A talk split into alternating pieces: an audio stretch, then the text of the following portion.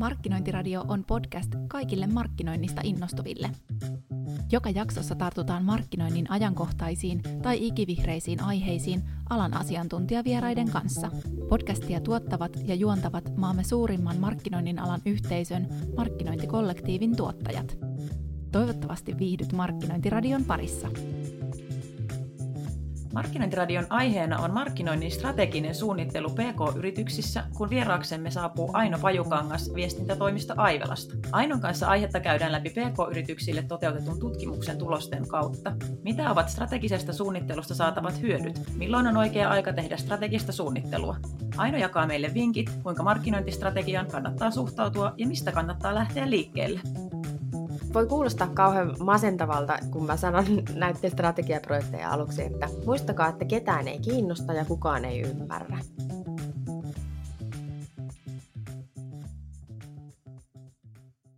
Tervetuloa Markkinointiradion pariin. Meillä on tänään aiheena markkinoinnin strateginen suunnittelu PK-yrityksissä. Ja mä olen saanut tänne vieraaksi viestintätoimisto Aivelasta Aino Pajukankaan. Tervetuloa Aino. Kiitos paljon, mahtavaa olla täällä. Sulla on paljon taustaa viestinnän ja markkinoinnin parista, niin kerro meille vähän, mitä sä oot tehnyt ja miksi juuri sinä olet puhumassa tästä aiheesta? No otetaanko lyhyt vai pitkä versio? Ehkä, ehkä kuitenkin lyhyt. Mulla on taustana, mä oon reilut parikymmentä vuotta tehnyt uraa viestinnän ja markkinoinnin parissa. Ja tuossa nelisen vuotta sitten perustin viestintätoimisto Aivelan, oman yritykseni. Ja me ollaan nyt viime aikoina tuettu monia PK-yrityksiä markkinoinnin strategisessa suunnittelussa, ja sen takia tämä aihe on meillä nyt tänään tapetilla. Me päästiin työstämään näitä strategiaprojekteja, strategisen suunnittelun projekteja asiakkaiden kanssa, koska meidät valittiin ely markkinoinnin ja asiakkuuksien kehittämisen konsulteiksi.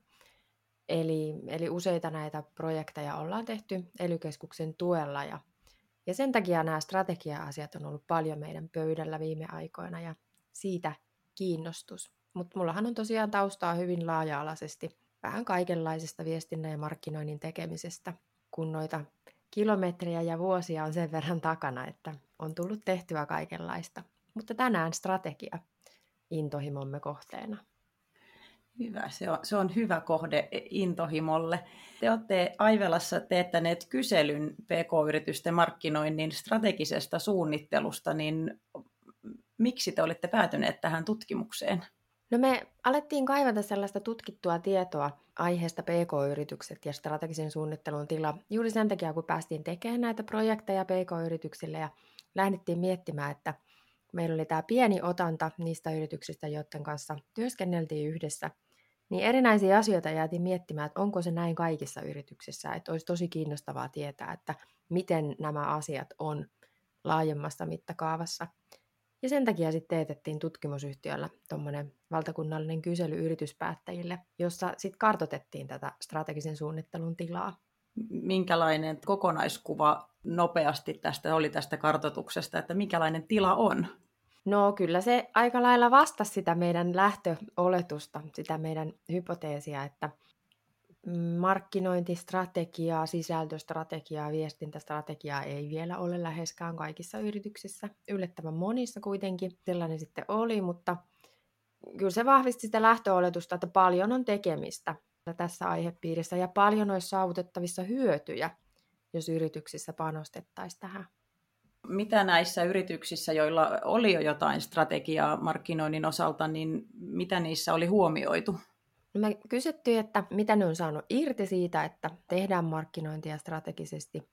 Ja toisaalta myös kysyttiin, että minkälaisia asioita sitten on määritelty siellä strategiassa. Ja kyllä niin kuin ihan maalaisjärjellä ajatellenkin isoja hyötyjähän on siinä, että tehdään markkinointia strategisesti eikä tavallaan niin kuin hakuammuntana, että että kun on yhdessä mietitty niitä peruslinjauksia, niin sitten on mahdollista suunnata resurssit fiksummin ja se asiakasymmärrys lisääntyy ymmärrys kohderyhmistä ja ylipäätään on helpompaa suunnitella toimintaa.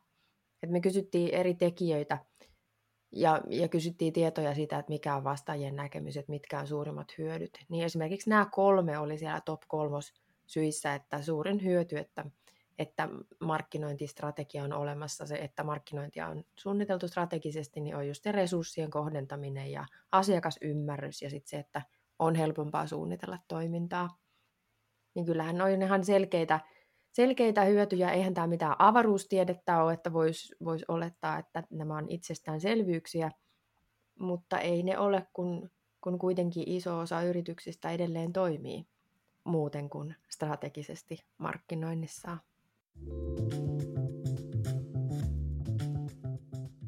Onko tässä aina havaittavissa sellaista, että kun puhutaan strategiasta, niin se on vähän liian iso sana, että pitäisikö ennemmin puhua markkinoinnin strategisesta suunnittelusta PK-yrityksissä? No onhan se strategia vähän semmoinen sanana möhkäle, semmoinen juhlava. Se antaa, antaa vaikutelmaa, että siinä on kyse jostain massiivisesta monen tyyppisessä yrityksessä voidaan ajatella, että ei tämä meitä liippaa, tai, tai se on jotain niin isoa ja massiivista, niin valtava kehitysprojekti, että me tehdään se sitten joskus, me tehdään nyt tätä operatiivista ensin. Et sen takia kyllä varmaan kannattaisi puhua mieluummin sen sijaan, että te tarvitsette markkinointistrategian ja strategia on se autuaksi tekevä asia, niin puhua just strategisesta suunnittelusta tai vielä ehkä, vielä ehkä enemmän suomen kielellä tavoitteellisesta tekemisestä, suunnitelmallisesta tekemisestä. Se on se, mistä kaikki hyötyy, jos, jos on ajatus, että emme tarvitse 52-sivuista strategiaa, joka lyödään koviin kansiin ja jota säilytetään toimitusjohtajan kassakaapissa. Ymmärrän, jos sellaista ei haluta, mutta suunnitelmallinen ja tavoitteellinen tekeminen on kyllä kaikille suotavaa. No oliko tässä tutkimuksessa näkyvissä, että ollaanko PK-yrityksissä kuitenkin valmiita panostamaan markkinoinnin strategiseen suunnitteluun, tavoitteelliseen tekemiseen? No kyllä ja ei. Tässä kyllä kartoitettiin sitä, että olisiko PK-yrityksissä haluja panostaa, investoida tähän strategiseen suunnitteluun. Että aika moni vastaaja vastasi, että ei haluaisi esimerkiksi käyttää ulkopuolista apua. Tässä strategisessa suunnittelussa joka kolmas vastaaja arvioi näin. Ja nämä vastaajathan oli siis PK-yrityksistä, jotka työllistää 5-1000 henkilöä, kun PK-yritys on aika laaja käsite Suomessa kuitenkin. Mutta kyllä sitten ne, jotka haluaisi investoida, panostaa tähän strategiseen suunnitteluun, niin, niin oli siellä sitten myös halukkuutta ihan suoraan investoida. Mutta oli kyllä aika jänniä käsityksiä siitä, että että kuinka kova investointi vaaditaan strategiseen suunnitteluun, että se on ihan jotain muuta kuin todellisuutta, mikä se käsitys siellä kentällä on. Minkälainen todellisuus sitten on ja minkälainen oli käsitys, kuinka kaukana siinä ollaan toisistaan? No me kysyttiin, että, että jos haluaisi käyttää ulkopuolista apua strategiseen suunnitteluun, niin mikä olisi se, se kustannustaso, mikä olisi valmis maksamaan.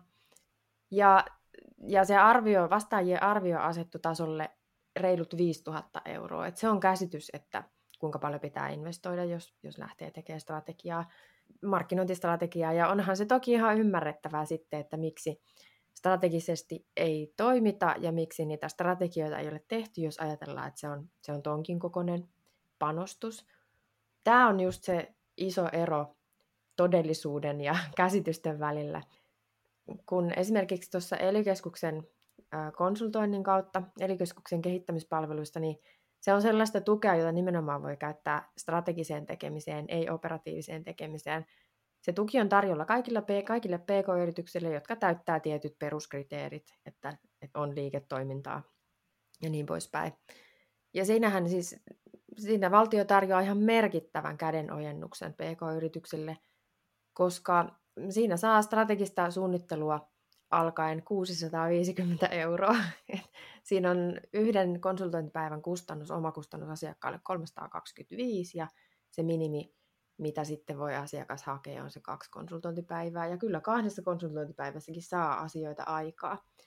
Niin sen takia mun mielestä on just jännä, että tämä ero tämän niin kuin tavallaan totuuden ja sitten ero, ero sen välillä, mitä kuvitellaan, että paljonko pitää investoida, niin se on kyllä valtava, että, että jos puhutaan no 6500 kaksi konsultointipäivää, ei siinä nyt ihan strategiaa vielä saa aikaa, mutta kyllä sillä jotain saa aikaa. Ja sitten ihmiset ajattelee, että jotta mitä tahansa saadaan aikaan, niin pitää panna monta tonnia menemään, niin on se iso ero mun mielestä.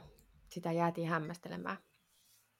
On se, on siis myöskin tarvetta sitten tätä tietoisuutta levittää, että, ja nimenomaan sitä, että, että sen ei tarvi olla semmoinen juhlava, kovakantinen strategia, vaan pienemmälläkin päästään tosi hyvin liikkeelle. Joo, kyllä.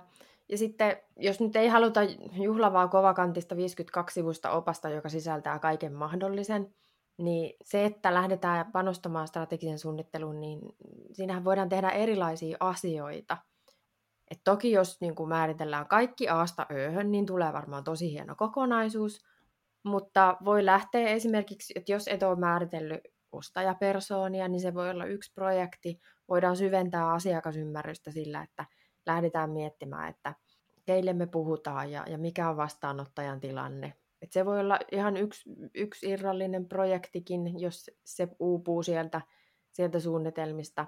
Sitten jos tuntuu, että asiakkaat ei oikein ymmärrä, että mitä arvoa tuotat heille, niin sitten voidaan lähteä kirkastamaan ydinviestiä, miettimään niitä perusasioita.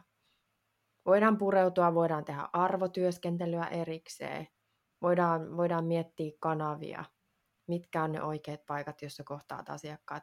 Ei näitä kaikkia tarvitse tehdä kerralla. Näitä voi myös tehdä niin kuin mm, osio kerrallaan, riippuen siitä, mihin tarvitaan apua, mitä ei ole mietitty.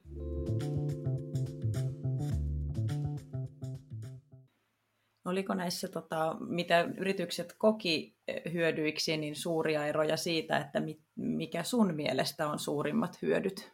No kyllä mä oon ihan samaa mieltä, että kyllä nämä, nämä just tämä resurssien tarkempi kohdentaminen, niin kyllä se on semmoinen ihan ilmiselvä asia. Just sitä, ettei keksitä pyörää joka kerta uudestaan. Sitten täällä aika moni vastaaja myös arvosti sitä, että, että kun ydinviesti on kirkastettu, niin sitten jokainen organisaation jäsen osaa ilmasta ytimekkäästi asiakkaalle sen arvon, mikä, mitä yritys tuottaa. Et se oli myös niin kuin iso hyöty. Täällä 40 vastaajasta piti sitä tärkeänä. Et kyllä nämä on aika, aika ilmiselviä itsestään selviä hyötyjä sitten, mitä ne vastaajat koki, jotka oli tämän jumpan käynyt läpi. Mm, puhuttiin toki siitä, että on PK-yritykset ajattelee, että tämä on tosi kallista, mutta mitä, mitkä ne muuten on suurimmat esteet, että ei, ei olla tehty markkinointia strategisesti ja suunnitelmallisesti? No varmaan se on se operatiivinen tekeminen, joka on kehitystyön tiellä. Mulla on tällainen näppituntuma, tämä ei nyt sieltä tutkimuksesta tullut esille, mutta oman kokemuksen kautta on havainnut, että kun strategiatyö on semmoista kehitystyötä, ja toisaalta jos esimerkiksi vasta hiljattain on ymmärretty investoida markkinointiin, että vaikkapa markkinoinnin henkilö ei ole vielä pitkään ollut siellä talossa, niin useinhan se polku alkaa sillä, että operatiivisesti tehdään paljon ja keskitytään siihen operatiiviseen tekemiseen ja keskitytään niihin tulipalojen sammutteluihin. Ja kun se strateginen työ on jotain sellaista, jonka ääreen pitäisi pysähtyä, pitäisi ottaa aika ja pysähtyä sen operatiivisen työn keskellä, niin taitaa olla niin, että sitä aikaa ei ikinä löydy tai koskaan ei ole sille oikea aika. Kun nyt kun on näitä viime vuosia tutkailu ja tarkastellut, niin se on jotenkin niin vähän niin kuin surkuhupaisaa, että kun taloudessa menee kovaa ja, ja asiakkaita tulee ovista ja ikkunoista ja on paljon tekemistä, niin ei silloin ole aikaa keskittyä mihinkään strategiseen suunnitteluun, tällaisiin kehitysprojekteihin. Ja sitten kun taloudessa menee huonommin, tulee hiljaisempaa, niin sitten pitää säästää. Ei silloin ole oikea aika panostaa mihinkään kehitysprojekteihin, että, että eikö nyt koskaan ole oikea aika. Sitä mä oon tässä matkan varrella vähän mietiskellyt. Vaikka mun mielestä erityisesti just näin taloudellisesti haastavina aikoina, niin sehän olisi nimenomaan se oikea aika kehittää näitä perusasioita, pysähtyä perusasioiden äärelle ja ja sitten tavallaan silloin, sen avulla, kun, kun silloin otettaisiin se aika ja uskallettaisiin panostaa, niin sitten kun kasvu taas alkaa, niin oltaisiin paljon valmiimpia hyppäämään siihen nopeasti liikkuvaan junaan sitten nousukauden alkaessa. Ehkä tämä kertoo kaikki siitä, että ei kuitenkaan vielä ole ymmärretty sen strategisen suunnittelun tärkeyttä, että se tavallaan se arvostus puuttuu, että jos se olisi siellä to-do-listalla välttämättömien joukossa, niin toki se hoidettaisiin, mutta kun se ei ole se välttämätön asia, vaan se on ehkä semmoinen nice to have. Toi on todella hassua, että ikinä ei ole hyvä aika tehdä strategista suunnittelua, vaikka sen pitäisi olla aina. Niin. Itselle tulee mieleen tuosta sun puheesta, että varsinkin kun on ollut epävarmoja aikoja, niin silloinhan nämä hyödyt, mitä strategiasta on, että ymmärretään kohderyhmää paremmin ja suunnitellaan toimenpiteitä helpommin ja tunnistetaan oma asema markkinalla, tunnetaan heikkoudet ja vahvuudet, niin nehän on silloin vielä erityisen tärkeitä.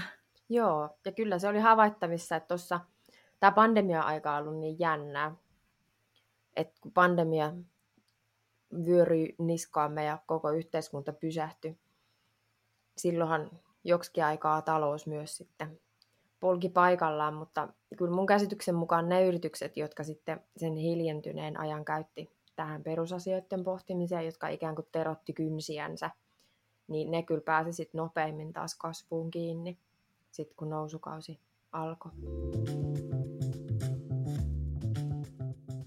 Sä puhuit aikaisemmin noista ostajaprofiileista, niin mitä kaikkia sellaisia voi olla määriteltynä? Niin, ostajapersoonat. Nehän on käsittääkseni just markkinointiviestinnässä semmoinen tosi tärkeä perusjuttu, josta on puhuttu pitkään ja puhutaan edelleen, koska se on niin tärkeä perusjuttu. Sen ostajapersonat liittyy tähän asiakasymmärrykseen.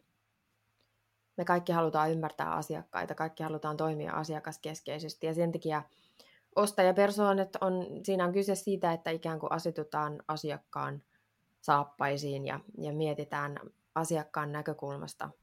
Mietitään niitä asiakkaan tarpeita, toiveita, sitä asiakkaan perusongelmaa, jonka kenties on, yritys voi palveluilla ratkaista. Mietitään niitä, sitä tietoa, mitä asiakas ostopolun eri vaiheissa tarvii, tarvii voidakseen tehdä sitten ostopäätöksen.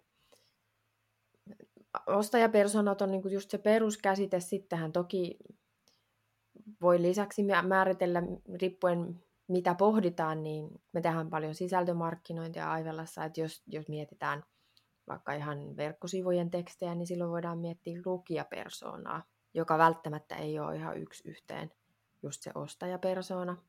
Ja toisaalta monet yritykset panostaa työnantajakuvan kehittämiseen, kun nyt on niin kiivas työvoimapula, niin sitten voidaan miettiä toisaalta niin kuin sitä työnhakijaa, tehdä tavallaan semmoista employer branding kulmasta sitä ostajapersoonaa, yrittää sen työnhakijan saappaisiin asettua – että ostajapersonan määrittelyssä on kyse just siitä, että mennään sen, sen vastaanottajan iholle ja yritetään eläytyä hänen tilanteeseensa. Ja, ja sitä kautta sitten sen avulla pystytään viestiä ja markkinoida fiksummin sillä lailla, että se vetoaa just siihen ihmiseen, jolla me halutaan puhua. Nämä kuulostaa kaikki niin mielenkiintoisilta ja isoilta asioilta, että voisin kuvitella, että kun tämän on kuunnellut, niin kukaan kukaan ei halua olla enää tekemättä strategiaa. Niin, ja joo, sitä korostaisin, että isoilta asioilta kuulostaa ja, ja mahdollisesti ehkä vielä isolta kokonaisuudelta, kun tuossa luettelin, mitä kaikkea siellä voi olla määriteltynä ydinviestiosta ja persoonat, kanavat, jne, jne, niin sitä korostaisin vielä, että tärkeintä olisi, että aloittaa jostain. Että lähteä jotain määrittämään ja miettimään sitten voi tehdä niin tavallaan pala kerrallaan. Elefantti syödään paloissa. Se on se vanha hyvä sanonta. Niin kyllä tämä strategia on ihan samanlainen asia. Samanlainen möhkele elefantti, joka, josta otetaan sitten, joka otetaan haltuun pala kerrallaan. Se, se kuulostaa varsin järkevältä. Mä olisinkin kysynyt sulta seuraavaksi vinkkejä, että mistä kannattaa lähteä liikkeelle. Niin tässä tulikin jo yksi vinkki, että jostain yhdestä asiasta kerrallaan. Mutta jos jotenkin priorisoisit, että mikä siellä on tärkeintä, niin määritellä ensimmäisenä. No jos jostain lähdetään liikkeelle jos ikään kuin, jos olet markkinoinnin tekijä ainoa tai yksi harvoista organisaatiossa ja jos markkinointia ei ole strategisesti suunniteltu, mahdollisesti on tilanne, että sitten organisaation johdossa ei ole vielä ymmärretty sen strategisen suunnittelun arvoa. Että jos toimitusjohtaja ei ole tullut sanomaan, että meille tarvitaan markkinointistrategia, niin sitten varmaan se ymmärrys ei ole vielä syntynyt. Niin ensinhän se asia täytyisi myydä sisäisesti, että täytyisi herätellä johto ymmärtää tämmöisen strategisen toiminnan arvo. Ja kyllä usein johto arvostaa sitä ja ymmärtää, kun puhutaan euroista, niin jos tavallaan sanot, markkinoinnin tekijä argumentoi, että, että jos me mietittäisiin nämä perusasiat kuntoon, niin sen jälkeen meidän on mahdollista vähentää hukkaa. Että meidän on mahdollista toimia järkevämmin, tehdä harkittuja toimenpiteitä. Niin yleensä, yleensä sellainen argumentti kyllä tehoaa johtoon, että, että ainahan erityyppiset johtajat arvostaa sitä, että tehdään tehokkaammin, tehdään, tehdään niin kuin tarkoituksenmukaisemmin asioita. Niin ehkä se ensimmäinen askel on juuri se, että, että myy sen asian sitten siellä organisaationsa sisällä, että saa, saa sen oikeutuksen, ryhtyy kehittämään tätä, ryhtyy käynnistämään tällaista kehityshanketta. Niin se on se, se on se tärkeä lähtötilanne, koska kuitenkin paljon puhutaan sitä, että jokainen markkinoi. Että organisaatiot että markkinointiosasto tai markkinointi-ihminen ei voi olla sen organisaation ainoa markkinoija, niin sen takia kyllä se oikeutus sille strategiselle suunnittelulle pitää myös ostaa isommalta piiriltä. Ettei siitä strategiasta sitten tuu vaan just joku semmoinen käsikirjainen, joka, jos sitä ei piiloteta toimitusjohtajan kassakaappiin, niin joka piilotetaan markkinointi-ihmisen työpöydän alimpaan laatikkoon, niin ei me sellaisia strategioita haluta. millainen tuntuma sulla on, että kuinka monella PK-yrityksellä on se oma ydinviesti hallussa? Eri tasoilla kyllähän se on ja ei ole. että tätä, monet PK-yritykset, monet yritykset on miettinyt sloganeita ja se on hyvä lähtökohta. Mutta näin viestinnän tekijänä ja entisenä toimittajana, niin itse haen ydinviestiin aina sitä, että siis on se perusviestit määritelty, se, ne perusasiat, että mistä tässä organisaatiossa on kyse, mitä me tehdään, ja sitten se voisi olla mielellään suomeksi sanottuna. Jotain sellaista, että jos herätetään kello neljä aamulla, niin pystyt heti sanoa sen nopeasti ja ymmärrettävästi. Ja sitten siinä olisi määritelty se, että mikä on se tärkein ongelma, joka me ratkaistaan. Niin nämä on niitä, joita olisi hyvä olla ydinviestissä määriteltynä, ja niitä ei kyllä kaikilla yrityksillä ole että se vetävä slogan ei, ei välttämättä ole ollenkaan sama asia kuin tämä ydinviesti. Nämä kuulostaa tyhmiltä ja itsestäänselviltä kysymyksiltä, mutta aika ajoin on tosi hyödyllistä pysähtyä miettimään, vastailemaan tyhmiin kysymyksiin, koska se kyllä sitten kirkastaa sitä omaa toimintaa.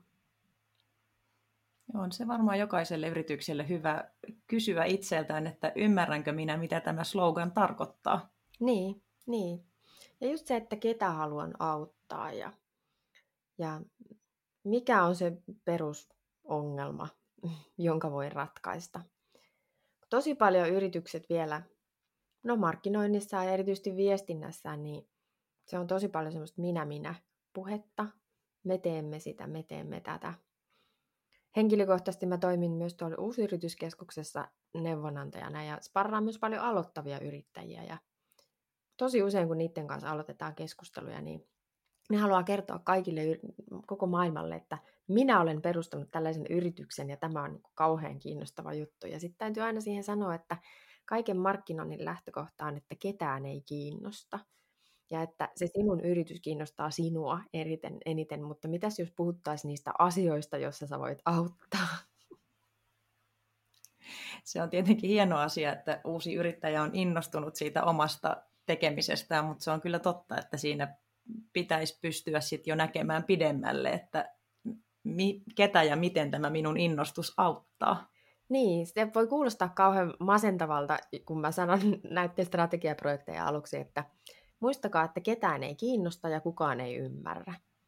Mutta se toisaalta niin kuin, laittaa nöyräksi ja sitten se antaa hyvän hedelmällisen lähtökohdan tuohon ydinviestin määrittelyyn, että nyt meidän oikeasti täytyy muulle maailmalle ymmärrettävästi selittää, mitä me tehdään ja miksi me tehdään. Ja, ja tehdä se mielenkiintoisella tavalla, että meidän täytyy saada muu maailma kiinnostumaan tästä. niin se on kuitenkin, vaikka se on masentava tapa esitellä asia, niin se on aika tehokas. Kyllä, ja mä ostan ton ajatuksen kyllä ihan täysin, että, että niinhän se pitäisi tehdä. Siinähän päästään sitten sinne oikeasti ytimeen, että mistä tässä minun yrityksessä on kyse ja minkälaista markkinointia kannattaisi tehdä. Niin, ja kyllä niin kuin isotkin yritykset sortuu usein vielä siihen, siihen että puhutaan, puhutaan paljon siitä itse. Toki se on osa sit sitä mahdollisesti sitä työnantajakuvan rakentamista ja sitä kuin yritysbrändin brändin rakentamista, mutta kyllä kuitenkin vielä enemmän kuin se, että mikä olet, niin kerro siitä, miten voit auttaa, niin kyllä se pätee kaiken kokoisiin yrityksiin. Me ollaan puhuttu tosi paljon strategiasta ja siitä suunnitelmallisuudesta, mutta tota, kuinka paljon sun mielestä, vaikka olisi hyvä markkinointistrategia ja suunnitelmallista, niin se jättää tilaa sitten kuitenkin semmoiselle kokeilulle ja luovuudelle? Totta kai se jättää kokeilulle ja luovuudelle tilaa, että nehän on ne tavallaan ne perusasiat, ne tyhmiin peruskysymyksiin vastattu siinä strategiassa ja sitten se toteutus ja sen tavallaan sen, sen käytäntöön vieminen, niin se on sitten sitä luovaa toimintaa. Se, että jos, jos yrityksen perusarvo on se, että, että haluamme edistää kestävää kasvua, niin on noin siljona eri tapaa, miten sen voi ilmaista enemmän ja vähemmän houkuttelevalla tavalla, niin siinä vaaditaan sitä luovaa toteutusta. Että ei mitenkään ollenkaan toisiaan pois sulkevia asioita. Ja eihän toisaalta sitten, kun maailma ja mediat muuttuu aika vahvasti, niin kuin puhutaan markkinoinnista, niin pitäähän sitä pystyä sitten kokeilemaan uusia kanavia, mistä puhuttiin, mutta sitten taas sen oman strategian mukaisesti. Joo, mutta se on tosi hyvä esimerkiksi just kanavien valinnan kohdalla, niin, niin pysähty porukalla miettimään, että mikä se olikaan se meidän asiakas ja mistä se nyt todennäköisimmin tavoittaa. Ja sitten ensin panostaa niihin kanaviin, josta todennäköisimmin tavoittaa asiakkaan. Ja sitten, jos on ylimääräisiä paukkuja, niin sitten ottaa niitä muita kanavia käyttöön. Ihan konkreettisena esimerkkinä, kun B2B-yritysten kanssa pohditaan tätä strategiatyötä, niin kyllä esimerkiksi ihan niin kuin somekanavista LinkedIn on tosi tärkeä B2B-yrityksille. Nyt on paljon haluja, erityisesti tänä vuonna, kun tämä on TikTokin suuri vuosi, niin monessa B2B-yrityksessäkin mun, mun pöydälle on tullut tämä, että me halutaan mennä TikTokkiin. Ja sitten mä aina sanon, että no menkää vaan, jos tavallaan niin kuin, jos riittää paukkuja siihen, että että mun mielestä ensin pitäisi ehkä hoitaa ne tärkeimmät kanavat, joilla takuu varmasti tavoittaa yleisönsä. Ja sitten jos on resursseja ja aikaa ja mahdollisuuksia luoviin kokeiluihin, niin sitten ottaa niitä lisäkanavia käyttöön. Kun se vaatii kuitenkin, että jos, jos johonkin kanavaan meet, niin se olisi suositeltavaa tehdä se hyvin, eikä sillä vähän vasemmalla kädellä. Et sekä linkkarissa että TikTokissa on paljon mahdollisuuksia ja on paljon mahdollisuuksia myös sössiä ne, jos niitä tekee vähän sillä lailla tota, juosten. Kyllä. Jotenkin hellyttäviä laumaeläimiä markkinoijat olemme, että kun tulee jotain uutta, niin minäkin haluan sinne, kun kaikki muutkin on siellä. Mutta nimenomaan toi, että se olisi tavoitteellisesti mietitty ja että onko se meille järkevää. Niin. Toki maailma muuttuu kauheat vauhtia, että tämä vuosi kun käynnistyi, niin TikTok oli vielä nuorisokanava ja nythän siellä kuitenkin voimakkaammin kasvaa ikäryhmä 25 plus. Et sen takia markkinoijalla on kyllä iso syy pysyä hereillä. Ja sitten kun se strategia on, niin strategia ei sitten tosiaan ole mikään semmoinen, että se kerran laitetaan kirjoihin ja kansiin, vaan sitten sitä on syytä päivittää. Että on, täytyy pysyä hereillä näistä, näistä muuttuvista trendeistä ja päivittää sitten niitä suunnitelmia sen mukaan. Mm, se on tosi oleellista, että, että kun vielä entisaikoina niihin aikoihin, kun mä tulin työelämään parikymmentä vuotta sitten, niin strategia oli joku semmoinen kerran kiveen hakattu. Silloin tehtiin näitä viisivuotista strategioita, joka tuntuu aivan absurdilta nykyajan maailmassa. Mutta nykyään pikemminkin puhutaan semmoisesta elävästä, rullaavasta strategiatyöstä, että sitä tehdään ikään kuin koko ajan. Se koko ajan uudistuu. Se on semmoinen arjessa elävä työkalu, jota jatkuvasti päivitetään. tämä kuulostaa taas lohdulliselta, että on arjessa elävä työkalu. Että se ei ole mitään niin ihmeellistä vastapainoksille, että, että jos oli masentavaa, että kukaan ei ymmärrä, kukaan ei tiedä, niin nämä on mun mielestä kaksi niin kuin tosi hyvää oppia tästä keskustelusta. Joo, mukava kuulla. Näin mä se ajattelen kanssa, että, että tosiaan, jos nyt toistan itseäni, niin eihän strategioita tehdä strategian vuoksi siksi, että meillä täytyy olla strategia, kun kaikilla muillakin on strategia. Onhan sekin jonkun strategia. Aikoinaan nuorena toimittajana haastattelin halpahalliketjun toimitusjohtajaa ja sitten mä kysyin, että miksi täällä Pohjanmaalla on niin paljon näitä halpakauppoja. Niin se toimitusjohtaja sanoi, että siihen on syynä pohjalainen kateus, että kun yhdellä oli lehmiä, niin muillakin piti olla lehmiä. Mutta siis strategia ei saisi olla semmoinen lehmä, että, että ei sen takia kannata ryhtyä strategiatyöhön, että kaverillakin on strategia ja meillä ei vielä ole, vaan sen takia, että siitä voi oikeasti tulla sellainen arjessa elävä työkalu, joka helpottaa sen päivittäisen työn tekemistä ja suunnittelua ja priorisointia. Kiitos Aina. Mun mielestä tämä on hyvä päätös tälle mahtavalle keskustelulle. Tämä kuvasi sitä, että ei tehdäkään niin isosti strategiaa, vaan, vaan suunnitelmallista ja tavoitteellista tekemistä järkevästi. Kyllä, suunnitelmallinen ja tavoitteellinen tekeminen on kaiken hyvän alku. Kiitos Aino tosi paljon tästä keskustelusta. Kiitos, tosi kiva, kun pääsin juttelemaan teidän kanssa. Kiva, kun kuuntelit jakson loppuun asti. Huomasithan, että tämän jakson lisäksi löydät jo useita kymmeniä Markkinointiradion jaksoja markkinoinnin mittaaminen, brändin johtaminen, markkinointistrategian jalkauttaminen. Tässä vain muutama teema, joista Markkinointiradiossa on keskusteltu. Ota itseäsi kiinnostavat jaksot kuunteluun ja ehdota meille aiheita ja mielenkiintoisia vieraita Markkinointiradioon. Voit tehdä sen helposti osoitteessa mkollektiivi.fi.